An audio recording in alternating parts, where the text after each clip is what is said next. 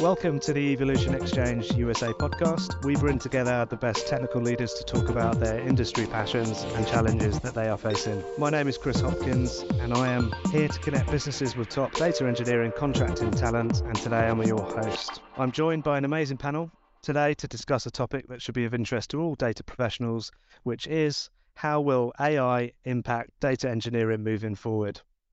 Before we delve deeper into this topic, let's go around the room with some introductions. Nisha, would you like to kick us off, please? Awesome. Thank you, Chris, for having us here.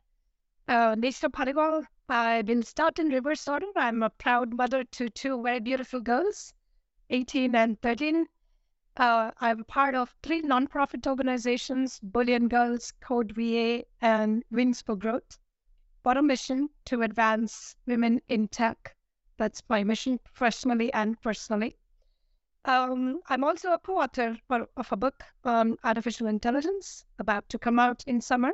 And this topic couldn't be close to my heart, Chris. Thank you so much for a perfect topic.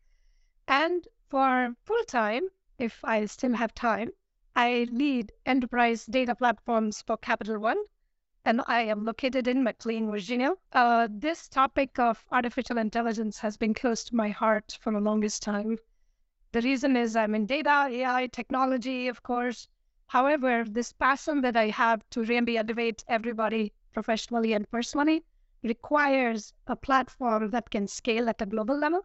So I am looking to mechanize some of the diversity and inclusion and belonging topics across the tech industry and across global footprint. So I definitely need AI. So looking forward to learn from all of you today. Perfect. Thanks for that, Nisha. Um, Hari, on to yourself. Yeah, so thanks, Chris, for having me today. Um, my name is Hari Subramanian, and uh, I've had uh, over three decades of experience in the technology industry. So right now, I work at Cigna. I've spent the better part of the last decade at Cigna and in my current role, I lead uh, the claim processing ecosystem for a couple of lines of businesses. Uh, I also have led enterprise data engineering and enterprise data integration teams in my past roles here at Cigna. And that's what, you know, leads me to uh, a, a, lot of interesting conversation on this topic. But, you know, in terms of AI, you know, I have something interesting sh- to share. Just like Nisha said, I've been uh, looking at, uh, at this for a very long time. You know, in fact, more than 30 years ago, when I was in college, um, our project, you know, which is which was required as part of graduation, was interestingly how to use artificial intelligence to analyze electrocardiograms. And we did this, um, you know, programming language called Lisp, using a PC XT with 64 kilobytes of memory. So I thought I'll share that fun fact, uh, just just to show you know how far we've all come you know, from a technology standpoint. So uh, yeah, so that's that's pretty much uh, who I am. I live in Connecticut, um, and in terms of my passion, you know, work, uh, I enjoy working with teams, particularly you know mentoring uh, younger talent and building talent that's been my passion for the last several years. So that's what I do. Thank you. Thank you, Hari. Um, that was uh, uh, another good introduction. And finally, on to yourself, Shahmeer. Yeah, uh, I'm Shahmeer Mirza. Uh, I am currently the director of R&D for 7-Eleven, and I work on long-term innovation. Um, personally, I am a father to two girls, uh, so very excited to hear about your mission, Anisha. Um, and have been with 7-Eleven for the last four years uh, particularly focused on applied computer vision and machine learning projects, and have generated a little over 100 patents in this department during that time, particularly focused on creating machine learning systems that are customer facing at production, uh, typically at the intersection of hardware, software, um, and machine learning, right? Being able to serve those inferences in real time. My passion largely lies in creating real time machine learning systems, especially uh, edge and hybrid cloud uh, systems and deploying them at scale to impact a very large uh, number of customers. Awesome, excellent. Thanks, uh, thanks a lot for those intros, guys. Um, I feel pretty privileged to to be uh, able to conduct the conversation today, given those intros and the topic that we're talking about. Um, it seems that you guys um, are going to be able to offer um, a lot of insight. So let's move on to the first topic that we wanted to talk about today, which is associated to the talent domain. Um, now, obviously, with myself and Evolution specializing in data orientated recruitment, this is a topic that kind of spreads across the whole panel, um, including myself. So, um, and I know that multiple uh, guests were keen to kind of bring this into the conversation. So, there's two questions that I wanted to ask today. The first would be how will AI impact skill sets in the future? And then, secondly, for those starting their careers in the AI ML field, what skills do you believe are going to be the most important for them over the next couple of years? Um, similar questions, but um, nonetheless slightly different in terms of their context. So, Nisha, um, I need to pick on somebody because uh, everybody put this forward as a topic they wanted to discuss. So, um, ladies first, do you want to just give us your thoughts on on those two questions, and we'll take the conversation from there. Yeah, it's uh, really a very timely question, Chris. Um, in fact, I was telling you I have two girls. My 13 year old asks me this question every day Hey, mom, what are the skills? And she started learning, of course, uh, technology at age six. So she's going to be far ahead of me, of course. Um, but it's a fascinating question because of the time we are in. Um, and if you look at, if I take a big step back and look at even um, last 10 years, uh, what has happened is the timing that in, it takes for us to build any technology is just thinking. Of course, uh, no podcast or talk goes by without talking what pandemic has taught us, which is the world is shrunk. Everybody is talking to each other, right? And this topic of AI, ML, the skill set of the future, definitely is teaching us um, a lot more of what we need. Um, so I'll answer your question in, in, in probably three buckets. One, I just want to go to the history, right? Uh, we have seen this topic of AI from uh, the winter of AI, summer of AI, and all, all the topics have been talked about. And I was just fascinated when I, um, uh, you know, first read about Alan Turing a couple of years ago, where he came up with the fascinating, you know, model where uh, literally, you know, he saved the whole uh, world. But then the same model could not play chess, and we said, "Oh gosh, well, it really, it really is not working." Uh, and we put a lot of things in the context of what this AI/ML topic can do. And of course, um, fast forward from Alan Turing time to today, we are talking about the skill sets is definitely heavy coding because when I think about who's building all this, it's humans who are building, right? So whether it's Python, Java, R, C++, that's the advice that I gave to my 13 year old this morning. I said, Java is the language to learn, right? there is definitely though the ML side, which I think what will happen is we will commoditize uh, in shortly, right? Like uh, TensorFlow, PyTorch, um, of course, Amazon, everybody's coming up with their own versions of how to make ML as a service uh, concept, right? Very short order. I think data is a huge skill set here and now, right? The context of what we work in in this AI ML topic, data has to be the huge um, level. Uh, the business context we are working in, right? Different industries require different context setting and different boundaries of domain or how to handle the data, what's the domain specific. Um, but when we go into the future, so that's the third part to your answer. When you go into the future, I think, this is my personal opinion, what will happen is these coding skills will become more like a click button we will not need as much of coding skills in the future.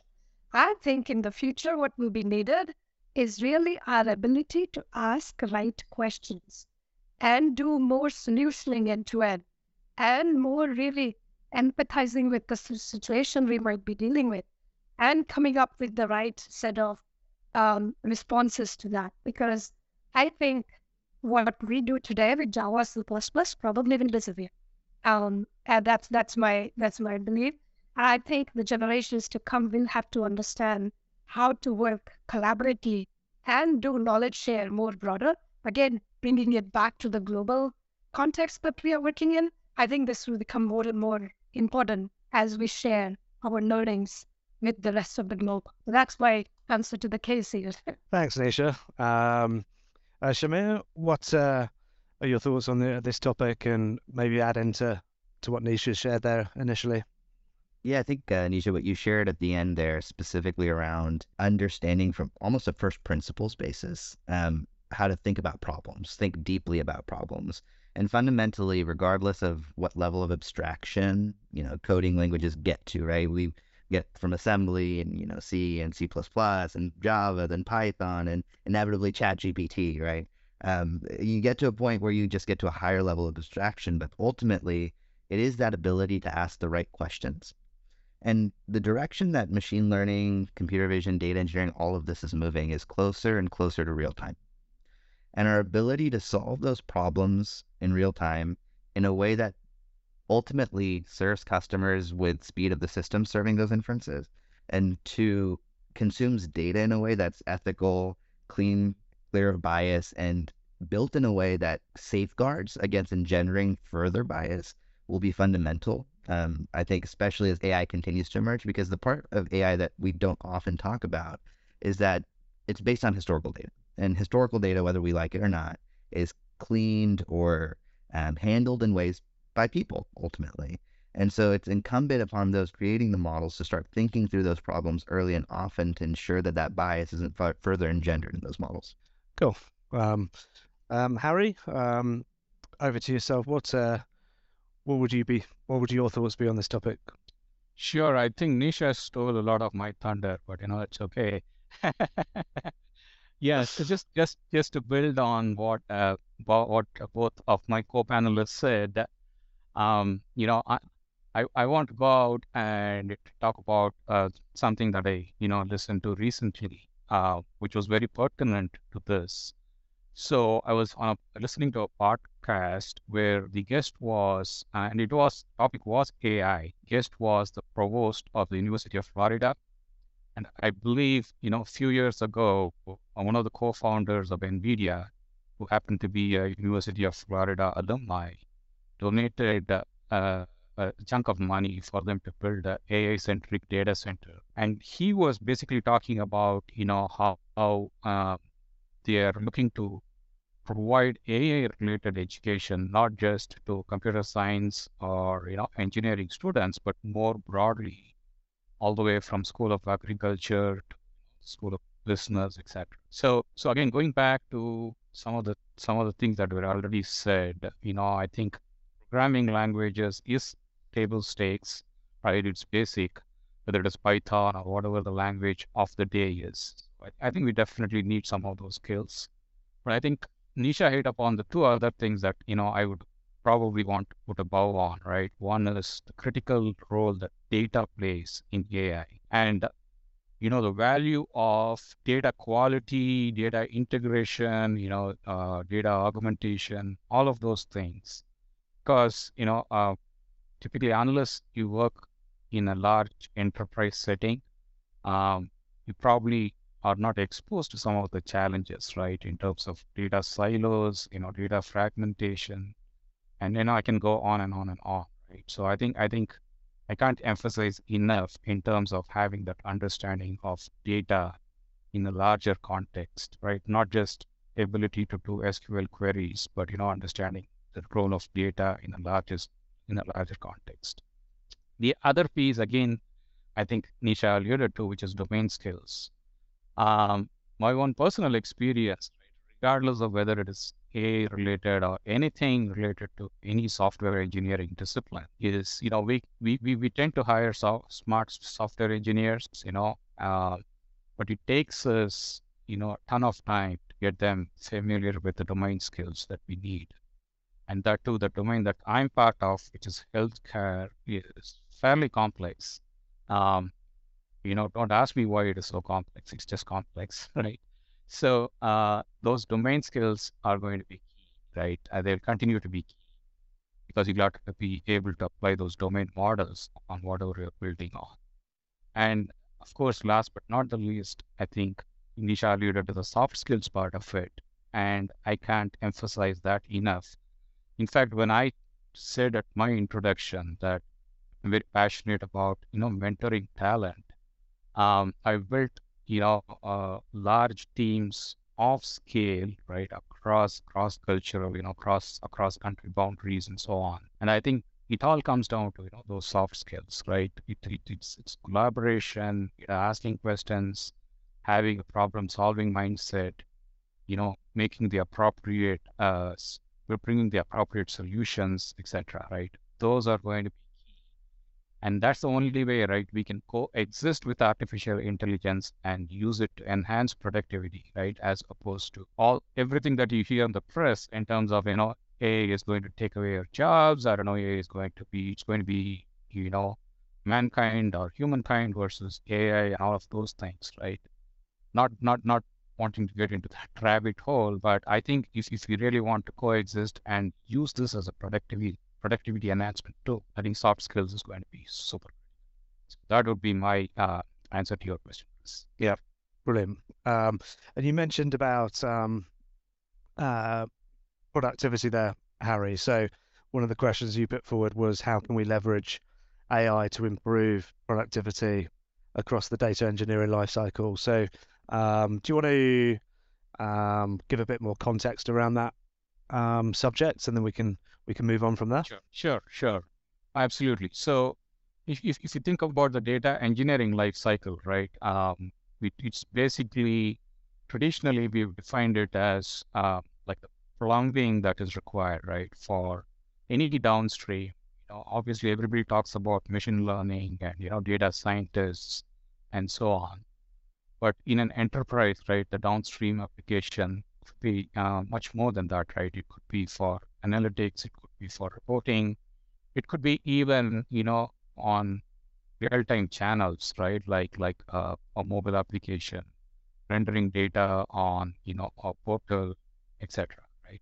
So if you think about uh, life cycle from data acquisition, you know, curing the data, um, and and then making it available, you know, providing data access, through APIs or whatever technology that you use. I think I want to harp on a couple of pain points that we have seen from all our projects and you know how we think AI can actually provide us uh, exponential improvement, you know, when it when it comes to these pain points. Across the data pipeline, right, I think the underlying um, key is the quality of data, right? Data quality, data governance in an organization like where I am, right, which is fairly legacy, that's, that's a nice way of saying, you know, it's old, old. So uh, we have uh, technologies going back to mainframe, you know, and you know over the years, we jump into whichever technology that is uh, pertinent at that point in time, right? Uh, from databases to the big data ecosystem, cloud-based solutions now, and so on. So over the years, right, our data has um, been replicated, has been transformed, etc., without a very robust governance process. So a lot of our projects, you know, don't meet the intended uh, business outcome because of uh, you know inadequate data quality, right? So I think that is huge from my perspective, and I think uh, you know applying AI ML to do the work of uh, data validation, data security. You know, I, I, I want to get into security separately, but more like a data stewardship role that is typically to, in today's world, you know, uh, it is a role that exists. But I think that is a role that is best done by AI, right? You can build rules engine, validate data, etc. And if you can get, you know, 2x, 5x improvements in data quality, I think it's going to drive success of projects big time. So that was one aspect I want to get in. Uh, the second aspect is, of course, you know, we, we all know, uh, again, DevSecOps, uh, CI/CD, whatever you want to call it, along with observability, right? Um, using tools. So there again, you know, we've seen already AI playing a big, big role in terms of identifying historical trends, you know, hopefully predicting some outages, etc anomaly detection, you know, just, just in the data pipeline, I'm not even talking about anomaly detection as a use case, right, in the business context.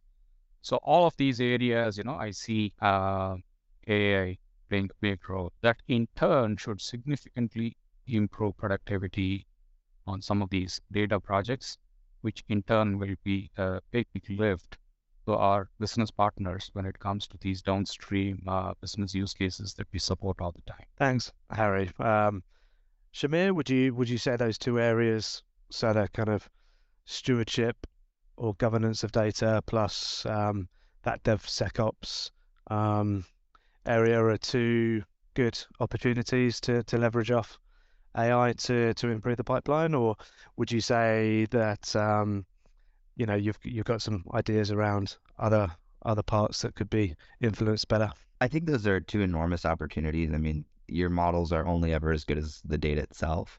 Um, but I think of this question in two parts. There's how will AI improve situations in data engineering, data platforms, data science, machine learning? And then how will data platforms themselves be influenced by AI? So I think the first question was answered fairly well as far as the data quality, but the other side of it is we're seeing a fundamental paradigm shift in how leadership at many large companies are going to look at AI, right? In terms of realizing value from machine learning, AI, um, and capabilities of each organization, there are a small subset of companies and folks today who have the expertise to drive that capability in organizations. And I think the demand for AI ML capability in organizations is going to grow exponentially over the next couple of years to decade. And I think leadership across large companies are going to start expecting AI capabilities, personalization, recommendation, et cetera, as table stakes. Today, it's not. I, I can say confidently, you go to most Fortune 500 companies, the expectations for AI ML typically ends at simple forecasting tasks, but they will grow in terms of the complexity expected at the baseline level uh, to be competitive in the market. And I think that shift will change engineering, recruiting, and behavior far more than necessarily AI tooling will change the process of making models themselves. If I may, Chris, I will take us in a slightly tangent, but it is very applicable. Please, yeah, off you off you go. and and we are actually addressing this in the book as well. Um, so definitely, totally agree with my co-panelists here. The the direction I want to go is there was a model, uh, 1988. Ackoff uh, did this model. Yeah. Uh, I see folks on the Zoom here or teams they're nodding their head. Okay. So I think there is definitely the the cleaning up of the unstructured data that is definitely there. The you know making sense of all that data, the amount of data we are collecting, um, making sure that pertinent data is there to do your modeling definitely is there. Uh, transformation, right? Like all these things, I think it's very valid for us to say I can handle and the whole pipeline can be standardized. I think where um, I think Harin, you were going earlier, and again, slippery slope to walk, but there is definitely the wisdom part of the data. Because I, I say this like often that data is a three letter word. Uh, one is, of course, repeated three letter word, but it is complex because the context it sits in, the business it sits in, and more important, the wisdom that that connection of data has. While a lot of these things, productivity uh, wise, we can definitely get AI to deploy. I think that's the part. And again, if we draw maybe 50 years out or maybe even sooner, how much of this will be commodity? Because today, what is difficult, will it be difficult in the future is the question, right? And I think that's where my head goes on this topic that you're asking, Chris, because when I think of productivity, right, every so year, humans have done it so well. Every so year, we come up with something to drive our productivity higher. And this is where um, I recently did a talk at the RVA Data Summit. I talked about it. It's like humans, 8 billion on, of us on the earth, we have so much creativity in this small thing which is called brain with our um, topmost layer in. I think that creativity is endless. So from a productivity perspective, we will keep coming up with reasons of how we should make it product because by the time all this evolves into okay i can code and all that data is going to be huge. And we will find okay what about data is so hard? Like you correctly said hari i also feel like this domain knowledge thing is so hard to impart right? And at some point, that will become like the uh, so I like what uh, Ackoff did in 1988, and it's still so valid because the uh, it's really the eye of the beholder problem with the data, right? It's only the people who know how to. AI doesn't yet because it doesn't have all the components that is needed in order. Because, like you, I think uh, somebody was saying, it is off this data set, which is almost like captured data set. It, it doesn't have that judgment and other things that is needed. But Chris, that's kind of my detour to your question a little bit. Thanks for that, um, Nisha. Um, has anybody got anybody anything else? Sorry, that they would be keen to share on this particular topic before uh, we move on. I will say, in, in the short term, one of the amazing things with things like GitHub Copilot and ChatGPT is even the last couple of days saying, "Hey, write me a query that does X," or you know, give me a template that's able to do some subset of you know operations and then being able to work off of that as a starting point has tremendously increased productivity in a tiny microcosm. Um, but I'm sure that's only going to continue to expand in, in a crazy, crazy way because I think the verticals in which it'll be applicable will continue to become more and more refined. Agree. Yeah, I'm. I'm also very surprised we got so far into this discussion with uh, without ChatGPT being mentioned. Um, I would have uh, I would have lost money if I put a bet on that, but I'm not a I'm definitely not a betting man. So uh, um, now, now let's move on uh, to a topic that Shahmeer put forward, which was where do you see the biggest gaps in integration or the evolution of MLOps in creating production grade AI ML systems? So over to yourself to again give us some context to putting that forward, Shahmeer. Yeah, absolutely. Um, a lot of what we see today as far as productionizing ML systems um, is is a hybrid working arrangement between data scientists, data engineers, um, and some element of software engineering that plays into it. And over the last several years, data science was the hot term. Everyone was like, I want to be a data scientist, data science, data science. And so there's a tremendous amount of talent around putting together um, clean data and models that are able to, you know, solve the problem. But where I continue to see the gap, at least as far as talent is concerned, is the ability to bridge the gap between DevOps and, and SecOps and actually serving those models and the software engineering portion, combined with a fundamental understanding of machine learning systems and models, that domain knowledge of, okay, I know where I can push and pull and remove capability uh, to make this a more functional system. Um, and so my question, I guess, back to the panel here and the team here is, how are you guys thinking about MLOps and talent around MLOps and making these production grade teams that kind of bridge that gap continuously? And where do you see those gaps yourselves today? Good, good question. Yeah, who would? Uh, yep, Nisha. Um, I, I, I heard you more than Hari. Sorry, Hari. uh, over to you, Nisha. All right. Um, so I, I, I think that's a great question because I feel like these are widgets that will have to be put together like the puzzle pieces, right? Um, there is, like you said, MLOps, data ops, DevOps, MongoOps, SecOps, like, but at the end of the day, if we think about and make take a big step back, what we are doing with any of these ML AI is really uh, hyper, hyper value add at the other side of the whatever it is. Like we were talking about how humans has used it for creativity for many, many things, right? Whether it's autonomous cars or whatever it is. I think on the other side, it is all about the value to the end user. So we will have to think about how these topics are not like separate.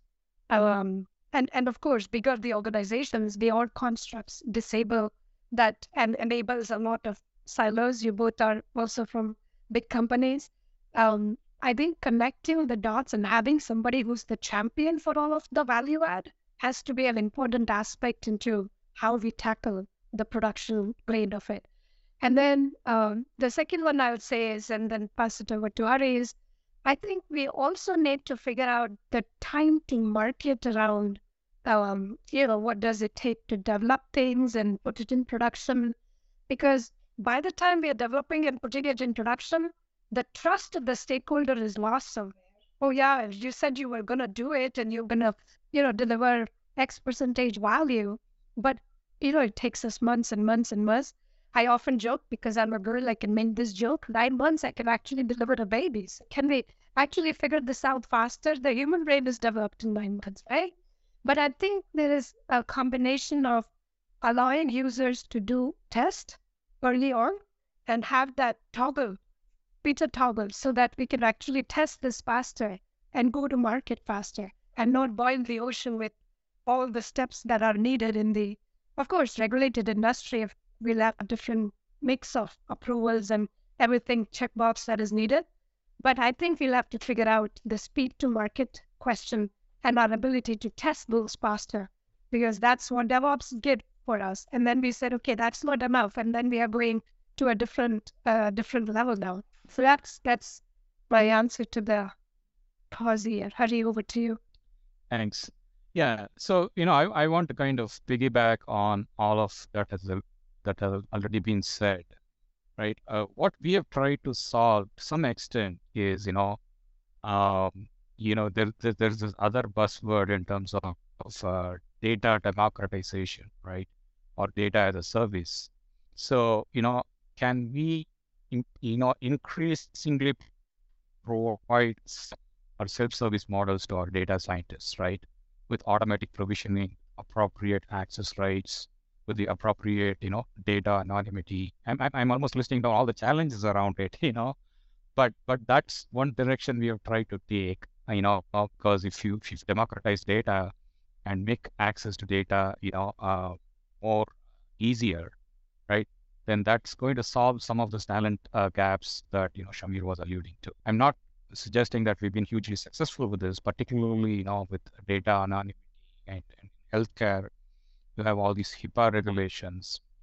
We also operate internationally, so there are country-specific uh, privacy restrictions and all that, right? So today, data provisioning, uh, you know, in a large enterprise can be fairly painful.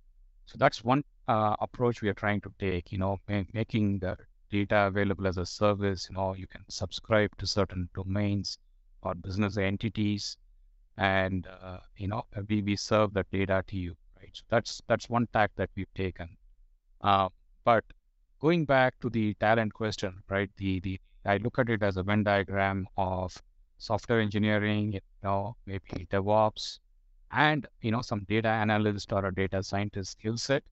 That's that is going to be hard to find, and that is a challenge, right? Because a lot of people, uh, like Shahmeer said, data scientist was was a very hot uh, uh, role or you know very sexy role. But I think people who do the data scientist or the background that they have, uh, not necessarily um, have software engineering or you know uh, or DevSecOps kind of uh, mindset, right? People on being having the talent or the skills. So uh, it, it's going to be hard. You know, it's, it's very similar to in the traditional world. You know, we used to have business analysts and analysts and uh, you know software engineers or systems analysts. Know, all of those roles. So it's going to be hard hard to get that blend of expertise. So that's why you know we try to take the tact of you know making it more uh, available and uh, and and like I said, you know, it's it's still a journey. You know, I, I, I wouldn't say we've been successful at it, but that's something we're attempting to do. Okay, thanks, Hari. Um, Shahmeer, I appreciate you put the question forward, but how would you how would you personally answer it, and uh, what would you like to add on to to what Nisha and Hari have shared? Yeah, I mean, to some degree, I feel like we're looking for unicorns. Sometimes, you know, you're you're asking for someone who has expertise in data engineering and software engineering and machine learning all together and can put together this perfect, you know, candidate that can now do all of the things. And ultimately, where I found success is taking individuals who are really strong in one domain and educating them in the other domain sufficiently so that they're capable, and two, ensuring that they have great communication skills. Um, so where our ML ops engineers really come from is, hey, this person has a degree in machine learning, but they started out as a software engineer, right? They maybe specialized a little bit later. And now, because they have the understanding of the domain knowledge, they can jump in with their software background and say, well, how do I architect this particular pipeline and this MLOps, you know, capability? Um, so that that's my two cents. That's where you find those folks is you almost have to train them. I don't know if many folks inherently exist who don't already have a ton of experience, right? You, fresh candidates are hard to find who already have MLOps. And I think uh, schools perhaps could start benefiting from offering classes or courses that specialize a bit more on MLOps itself, there's a lot of focus on modeling. And the reality of most machine learning projects is that the model development portion of it is like 10%. 90% of your time is spent cleaning the data, building the pipelines, talking to stakeholders, and doing everything else around it. It's a tiny fraction that's actually the modeling, but that's where all of academia is focused. So yeah, good point. Um, I can cer- certainly relate to clients looking for unicorns. Um, um, and us trying to in turn find them ourselves. Um, I think you're right. I think the depending on if you've got three technical verticals, the chances of finding somebody that, that is particularly strong in each of those is is few or far between. Um, or, or, you you might find the odd person if you're fortunate enough. But in terms of scale, sorry, Now, if you work with me, you know, I uh, would be dealing with not just unicorns but purple unicorns. don't don't put me off working with you in the future, Hari, please.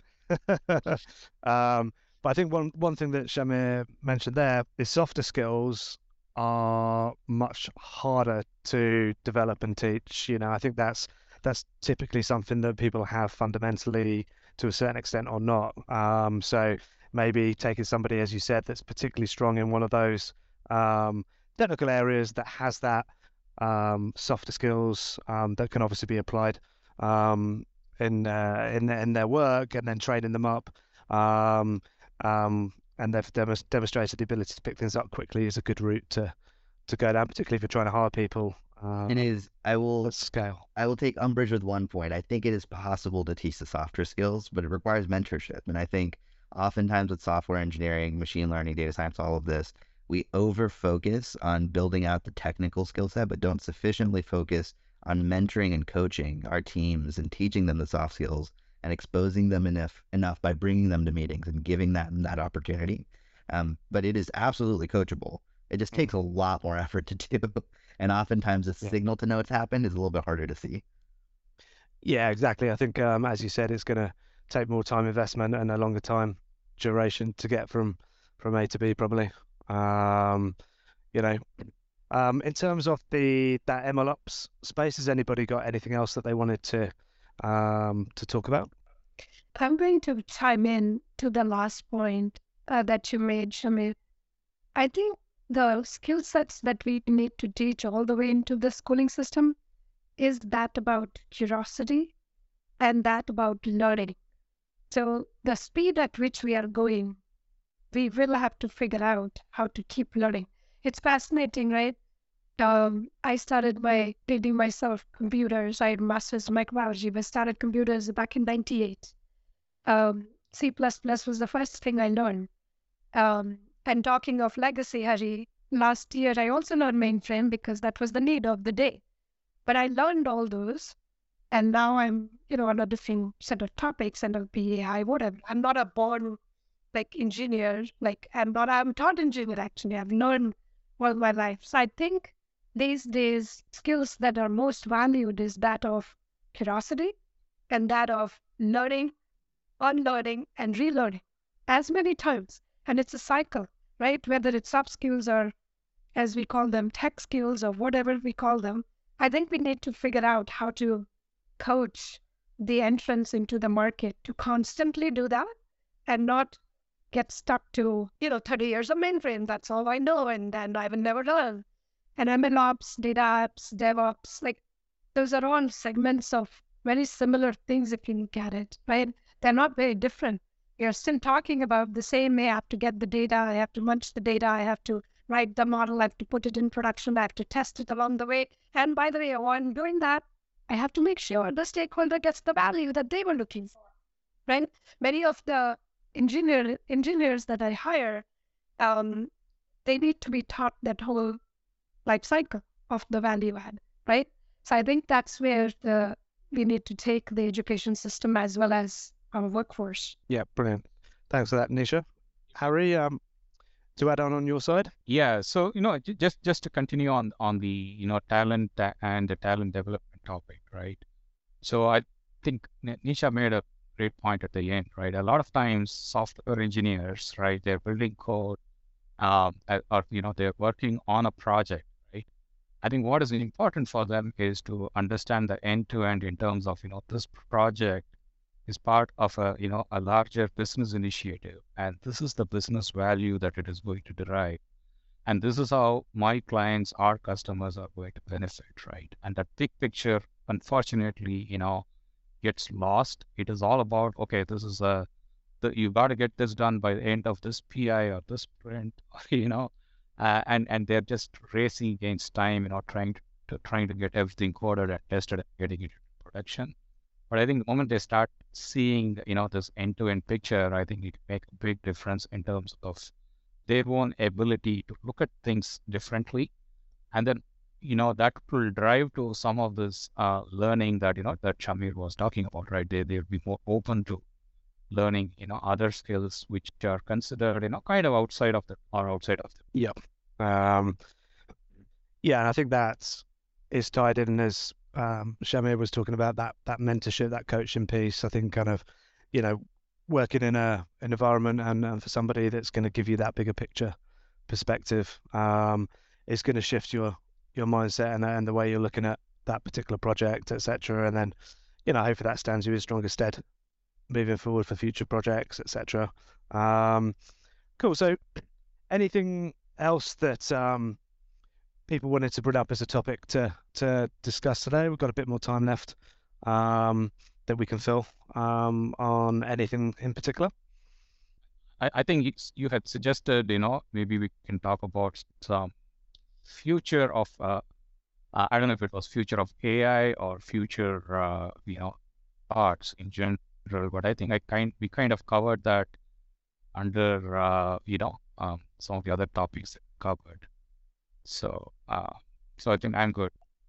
If I may the the one thing I want to talk about, then maybe and pose it as a question, not as a answer.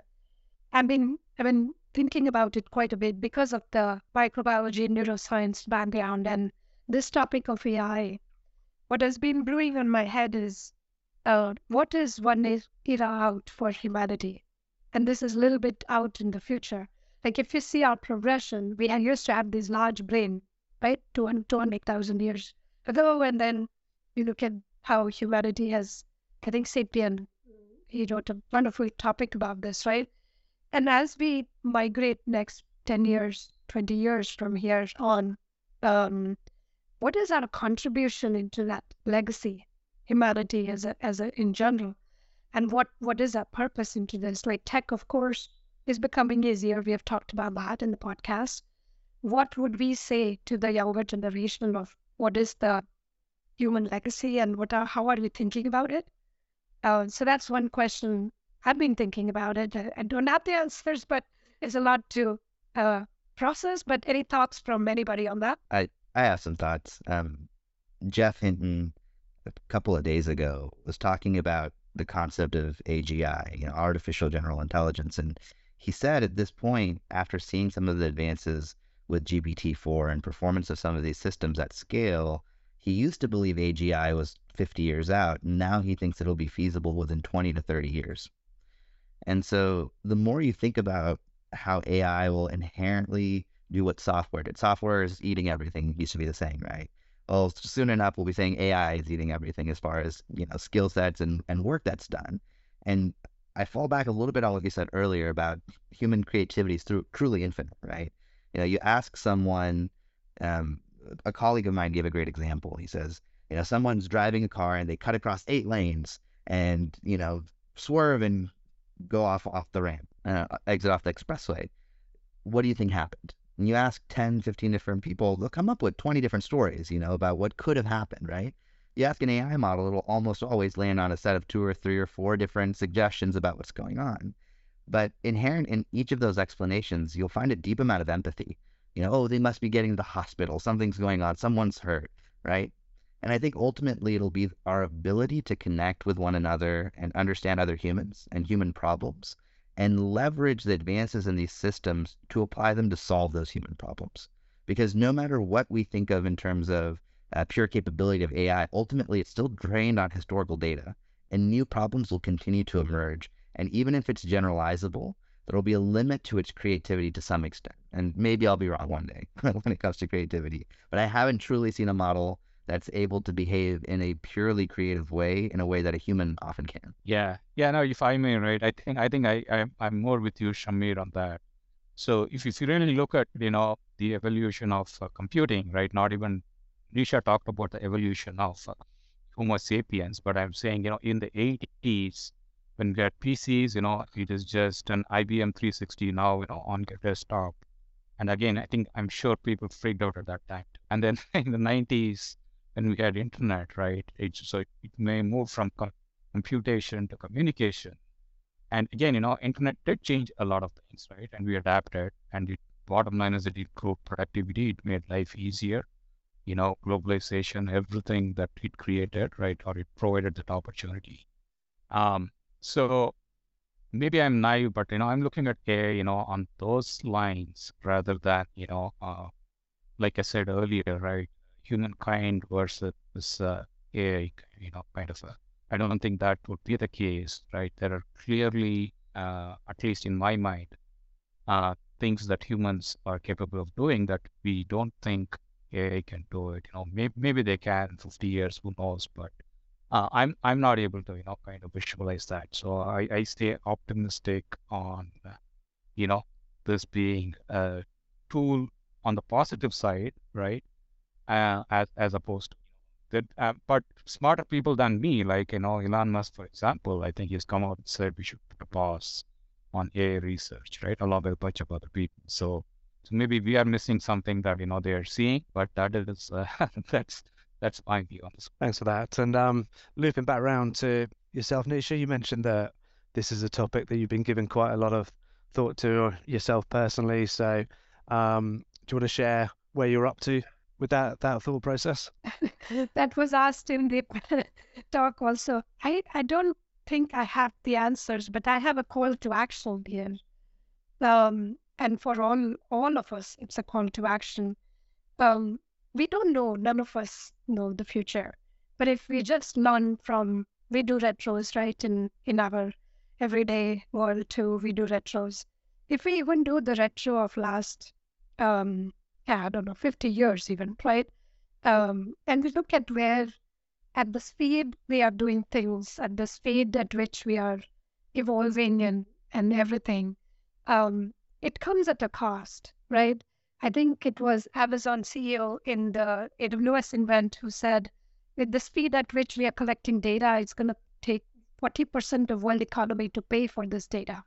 Um, and all this data, by the way, is needed for that AI, right? Of course, we are creative beings, so we'll figure out how to. I mean, Microsoft is coming up with storing data on DNA, and Intel is coming up with neuromorphic computing, and all that stuff is happening because we are learning from the nature, from the human being, right?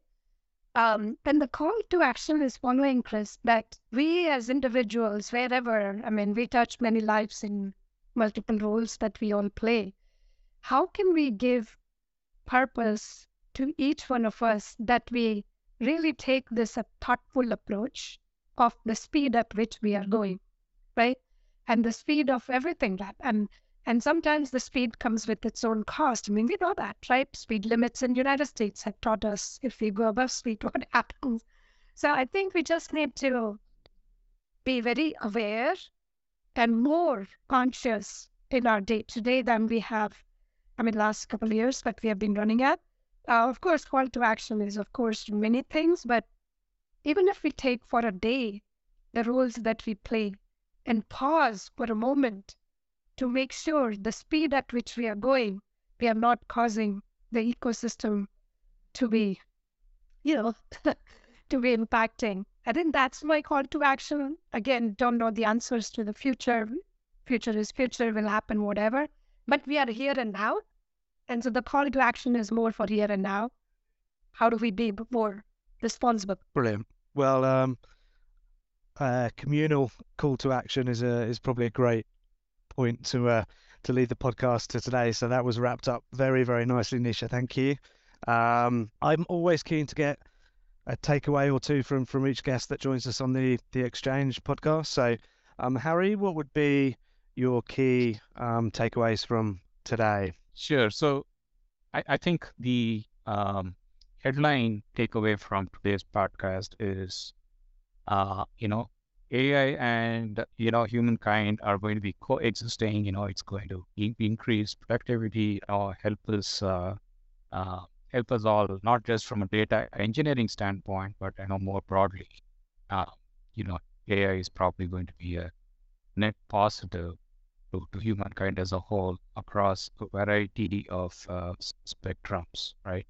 And uh, I think I think particularly pertinent is you know some of the recent uh, analysis that I've seen in terms of, uh, this AI-driven revolution, you know, uh, improving productivity and thereby increasing GDPs of nations and all that. So even if you look at it from that lens, right, um, as as it drives GDP growth, you know, it brings more people out of poverty and so on and so forth. So those are all some of the things that I'm hoping that you know, uh, which, which uh, I'm optimistic that you know this is one of our ways um, to for the betterment of you know humanity as a whole, right? Uh, across all of those nations, right? Developing nations uh, where you have enormous amount of uh, challenges, right? Poverty being one of them, you know, uh, and and then the whole host of issues.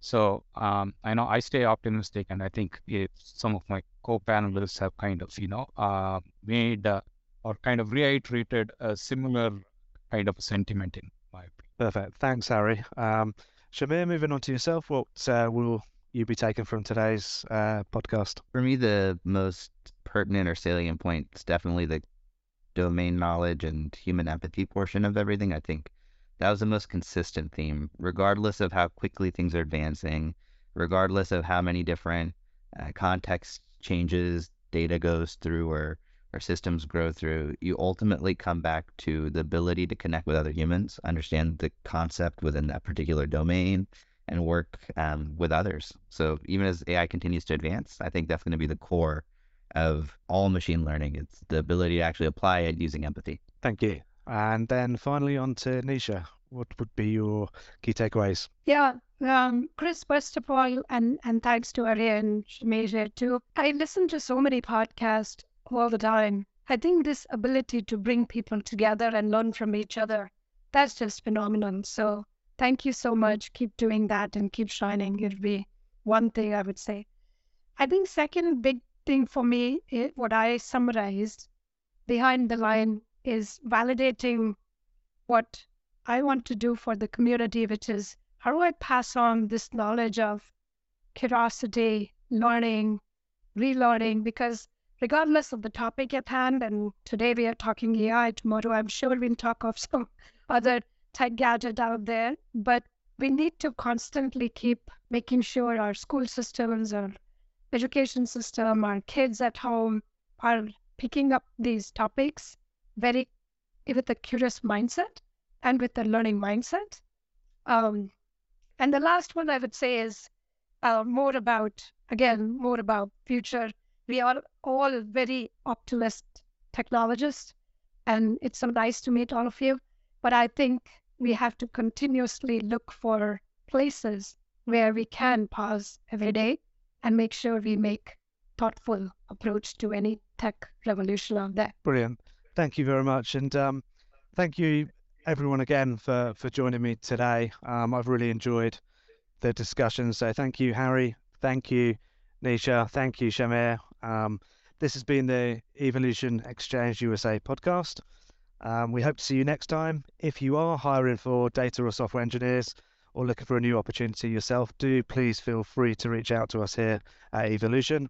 Or if you or anyone you know would like to be featured on a future podcast, you can drop me a message too. Thank you very much.